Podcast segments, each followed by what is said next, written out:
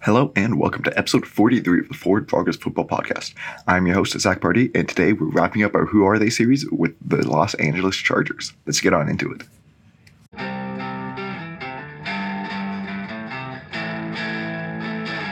All right, so in case you're new here, what we do is we go over each team position by position and give a general breakdown of the whole roster.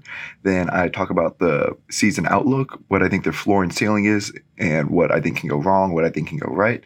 Talk about the over under, whether or not I think the team will hit that over or under, the biggest strength of the roster, and the biggest weakness.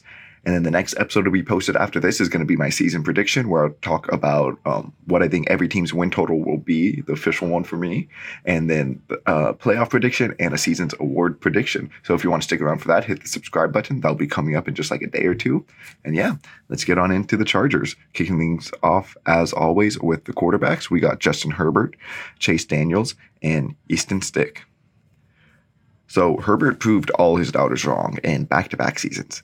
He came in with one of the top arms in the league and has improved his accuracy vastly from college. He also got drastically better at reading defenses, hardly putting the ball in harm's place and finding open receivers easily. His fourth quarter comeback against the Raiders that came just short was the stuff of legends, completing big play after big play under immense pressure. As a young player, though, he still does have some room to improve, which is just scary for the rest of the league. If he can be more aggressive, as he has the arm to hit literally any throw, this offense could be absolutely crazy. Chase Daniels has the perfect job. He's good enough to be one of the top backups in the league and get a good contract to do so, but he hardly plays because he's behind established starters always. He should be able to keep the squad afloat for a game or two if Herbert goes down, but he obviously would be disappointed if he ends up starting too much. And then Stick was picked in the fifth round 2019, but he hasn't taken any regular season snaps yet. For running backs, they have Austin Ekeler, Joshua Kelley, Sony Michel, Isaiah Spiller, and Zander Horvath at fullback. Eckler has become one of the best dual threat backs since going undrafted in 2017. He might be the strongest player pound for pound. He's undersized but has great speed and acceleration, allowing him to put linebackers in the blender when lined up on him. He does have a bit of an injury history, but if he can't stay healthy and out there, he's likely going to be a top 10 back. Kelley was taken in the fourth round in 2020 as a replacement for Melvin Gordon. He hasn't been able to stay healthy so far, though, and is only averaging 3.2 yards per carry when he does get out there. They'll still probably try to get him some more carries to spell Ekeler, but so far he hasn't shown much to believe that he'll be able to create much more than what the line gives him. Michel was picked in the first round in 2018 by the Patriots and was traded to the Rams last year. He had some exciting playoff games for New England and was a pivotal piece in that Rams offense last year, but was phased out in 2020. Last year with the Rams, he did do pretty good in their rotation, having 845 yards on 4.1 yards per carry. Although he couldn't make the deep Dolphins roster, I do expect him to be pretty decent here for the Chargers, especially if Kelley disappoints. Spiller was taken in the fourth round this year out of Texas A&M. He lacks high-end athleticism, but he was a productive bell cow who showed some promise as a third down back with strong pass protection and good receiving skills. And Horvath is a fullback taken in the seventh round this year out of Purdue. For the wide receivers, they have Keenan Allen, Mike Williams, Josh Palmer, Jalen Guyton, and DeAndre Carter. Allen is one of the top route runners in the league, destroying defensive backs both out wide and in the slot, and has strong hands for the most part, although he did have a bit more drops than usual last year. He's not a high end athlete, but his quickness and separation ability allows him to consistently be one of the most underrated wide receivers in the league. Williams is a big bodied wide receiver selected seventh overall in 2017. Took him a few seasons to really establish himself, but he's become one of the best contested catch targets in the whole league. He's a good complement as like a jump ball target, opposite of the shifty Keenan Allen. Palmer was a deep threat taken in the third round last year. He did have the most productive rookie season, but started to come on more as the year went on. He's not a speedy deep threat, but instead like a physical downfield winner who's good at beating press coverage. Guyton is this team's speed threat, though. He went undrafted in 2019. He gets a couple snaps a game, keeping the defense off, he gets a couple snaps a game, keeping the defense honest with his great speed and Herbert's lead arm. Carter went undrafted in 2015 and has bounced around the league as a backup undersized slot receiver. For tight ends, they have Gerald Everett, Donald Parham Jr., and Tre' McKitty. Everett was picked in the second round in 2017 by the Rams, but could never establish himself as the lead tight end there, constantly splitting time with Tyler Higbee. He's a great athlete, though, and he had his best year last year with Seattle and with Wilson, who hardly targets the middle of the field, and Geno Smith throwing to him. Now he's going to be playing with Justin Herbert, so he's set up to have a career year. Parham went undrafted in 2019 and started to show some promise as a tight end too until a scary concussion last year. Luckily, he was able to recover well and is slated to come back and play again this year. The 6'8 target began to develop some pretty good chemistry with Justin Herbert and does have a chance, I think, to overtake Everett on the depth chart. And McKitty was taken in the third round last year, but hardly played. He was mostly used as a blocker, and honestly, I don't think he's going to be a receiving threat at all this season again. For their offensive line, their starters are projected to be Rashawn Slater, Matt Feiler, Corey Linsley, Zion Johnson, and Trey Pipkins III, and with Storm Norton backing up at tackle, Jamari Salyer and Brenden Jaimes backing up at guard, and Will Clapp backing up at center. Slater was picked 13th overall last year and was instantly one of the best tackles in the league, earning him second team All Pro honors. He handled elite defenders with ease, only really struggling against Myles Garrett, and that was until he stopped asking to receive chip help. Once he did that, he was locking him down pretty well. He should be an elite left tackle for years to come. Feiler went undrafted in 2014 and developed into a solid starter with Pittsburgh at both tackle and guard. Last year with the Chargers, he was more the same, just like an average to above average level guard. And then Salyer was taken in the sixth round this year out of Georgia, and he does have some guard tackle flexibility. Linsley was taken in the fifth round in 2014 by the Packers and developed into arguably the best center in the league there, earning a huge payday by the Chargers and not disappointing, continuing his dominance. Clapp was taken in the seventh round in 2018 by the Saints, spending the last four years there as a backup. Johnson was picked 17th overall this year out of Boston College, where he was absolutely dominant. Now, all the reports out of Chargers camp is he's picking up right where he left off, continuing to help the Chargers turn around this line and honestly make it a strength. And then Jaimes was picked in the fifth round last year, but hardly played. Pipkins was picked in the third round in 2019, but has largely disappointed when out there, losing his job and being this team's sixth lineman last year. Now he's being asked to start again in a division with some crazy pass rusher. So hopefully a year on the bench could help him grow, or else it's a pretty major weakness. If he can't show improvement, they'll probably turn back to Storm Norton, a 2017 undrafted free agent. However, I would be shocked if they were to do so, as Norton almost single handedly lost them the game against the Raiders, giving up 11 pressures to Maxx Crosby. He was one of the worst starting tackles in pass protection last year, but he honestly wasn't too bad as a run blocker, so there's that as a saving grace. For their interior defensive line, they have Sebastian Joseph Day, Morgan Fox, Austin Johnson, Jerry Tillery, Breiden Fehoko, and Otito Ogbonnia. Joseph Day was picked in the sixth round in 2018 by the Rams, where he developed into a good nose tackle. He only played seven games last year, but he's a strong run stuffer and showed some nice pass rush ability, even though he might not be asked to do so as much here. Fox went undrafted in 2016 and developed with the Rams as a rotational pass rusher and then spent last year with the Panthers. He's undersized at 275 pounds and doesn't offer much against the run. And so far, he's only been like an all right, average pass rusher. Johnson was picked in the second round by the Titans in 2016. He had his best season as a pass rusher for the Giants last year, but he's mostly like a run stuffing type. He'll likely see mostly early down work to help bolster the run D. Tillery was picked in the first round in 2019, but has been disappointing as like a tweener type pass rusher. They've experimented with him both at edge and defensive tackle, but so far he's been underwhelming in both run defense and as a pass rusher, with 35 pressures so far being his career high. Fehoko is an undersized nose tackle who went undrafted in 2020, not playing too much so far, and Ogbonnia was taken in the fifth round this year out of UCLA. For edge defenders, they have Joey Bosa, Khalil Mack, Kyle Van Noy, and Chris Rumph II. This edge duo has the chance to be the best in the league for sure, but their two stars have some extensive injury history, and to only have two edges behind them is kind of concerning, not gonna lie. Bosa, he's been dominant. Bosa has been a dominant pass rusher since being taken in the third round in 2016. He's a great athlete who can win with both speed and power, constantly being a top pressure getter in the league. He's dealt with some injuries in his career and has never been like the top tier edge rusher conversation, but I definitely think he's either the bottom of tier one or the very, very top end of tier two. Mack has been dominant since being taken fifth overall in 2014. The 2016 Defensive Player of the Year quickly established himself as one of the best, if not the best, edge rusher in the entire league, and he's also a top tier run defender. He can drop into coverage a couple times a game too, just to confuse blocking schemes, and he doesn't get lost out there. He missed most of last year with injuries, and he has had some minor injuries throughout his time in Chicago, but he was still having a good year last year with 22 pressures and 6 sacks through 7 games. Now he'll be rushing the passer opposite of the best teammate he's ever had, so I expect him to bounce back into that upper echelon of pass rushers. Van Noy is a hybrid edge rusher, dropping into coverage a couple hundred times a year. He's been at his best when in New England, like many players, so we'll have to see if the Chargers can get the best out of him. Um, I also wonder if he's going to be on the middle of the defense more often, as the more traditional linebackers on this team are far from his strength. Rumph was taken in the fourth round last year as like a high upside speed rusher, coming off the bench a bit last year, but not really being productive. And then for linebackers, they have Kenneth Murray Jr., Drue Tranquill, Troy Reeder, Amen Ogbongbemiga, and Nick Niemann.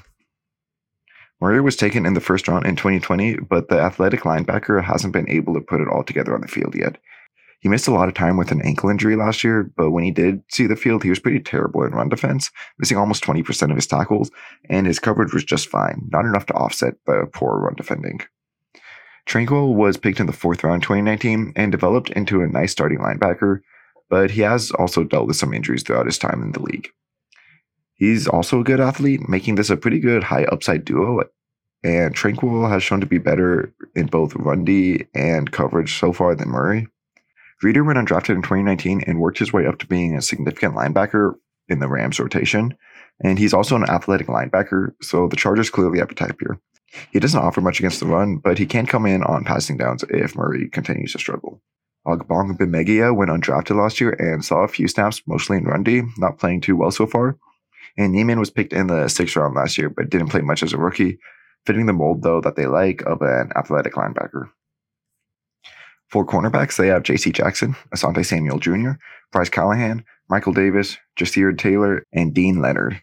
Jackson has been one of the best cornerbacks after going undrafted in 2018.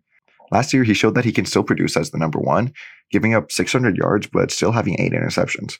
He's going to miss some time with an injury at the beginning of the season, but he should return soon and continue to be one of the league's best. Samuel was picked in the second round last year and had a good season for a rookie.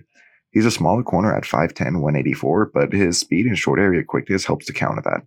And he should get even better with a better pass rush, a better cornerback playing opposite of him, and more experience under his belt. Callahan has been an underrated corner since going undrafted in 2015, able to play both outside and in the slot. He struggled to stay healthy throughout his career, though, and looked to have lost a bit of a step last year. If he can get back to 2020 form, though, this would be an amazing corner trio, but he may just be past his prime. Davis went undrafted in 2017 and earned a starting gig here year two. He's a pretty average starting corner, good athlete who is probably one of the best fourth corners in the league, though.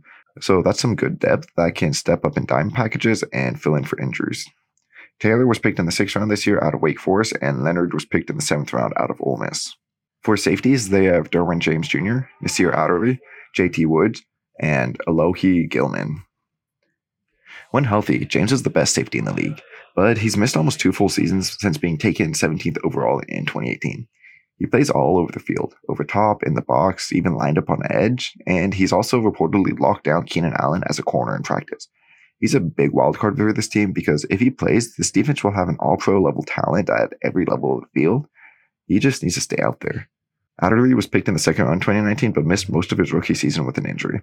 He isn't a high end athlete like most of the players on this defense, but he's pretty good overall at keeping the hot top on the defense. He's also a popular pick to be a breakout player this year, surrounded by all this star power and entering a contract year. JT Woods is a cover safety taken in the third round this year out of Baylor. He won't be a factor against the run, but he has amazing speed and ball skills to be one of the better center fielding safeties in the league sooner rather than later, especially if this team moves on from Adderley. And Gilman was taken in the sixth round in 2020 and saw a lot of time last year as a third safety when he was healthy. He's undersized and a below average athlete, but he didn't allow much his way in coverage last year.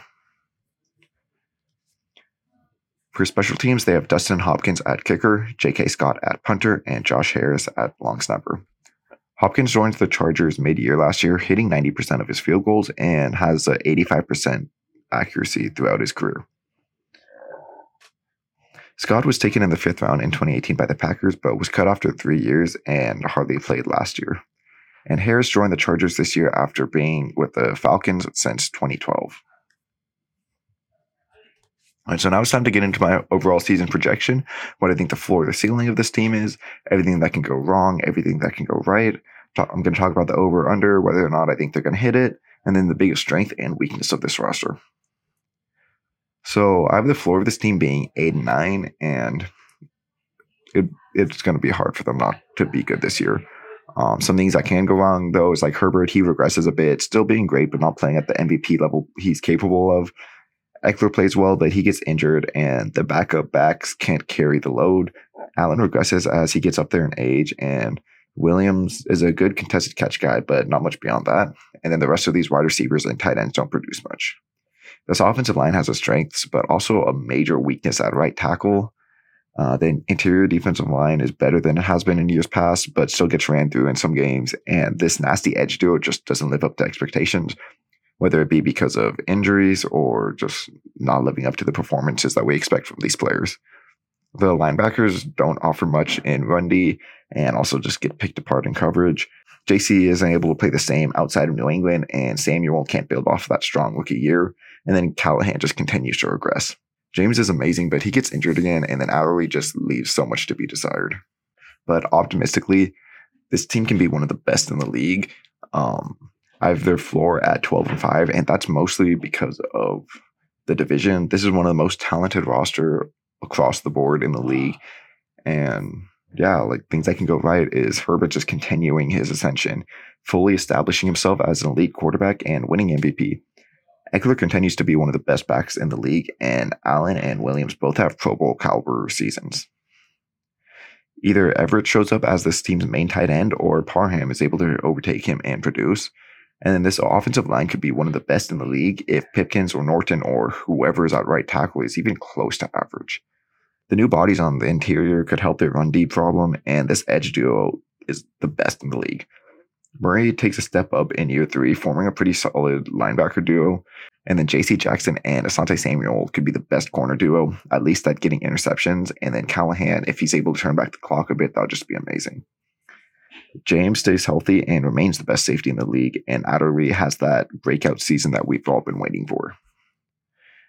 And then for the over under, it's set at 10 and a half, just like every other AFC West team outside the Raiders. And just like every other AFC West team, this is a really tough one to guess, but I do like the over despite it being so high.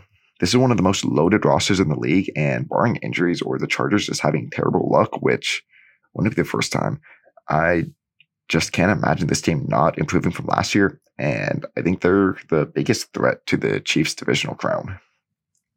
And a lot of that lies on the shoulders of Justin Herbert, who I've as this team's biggest strength.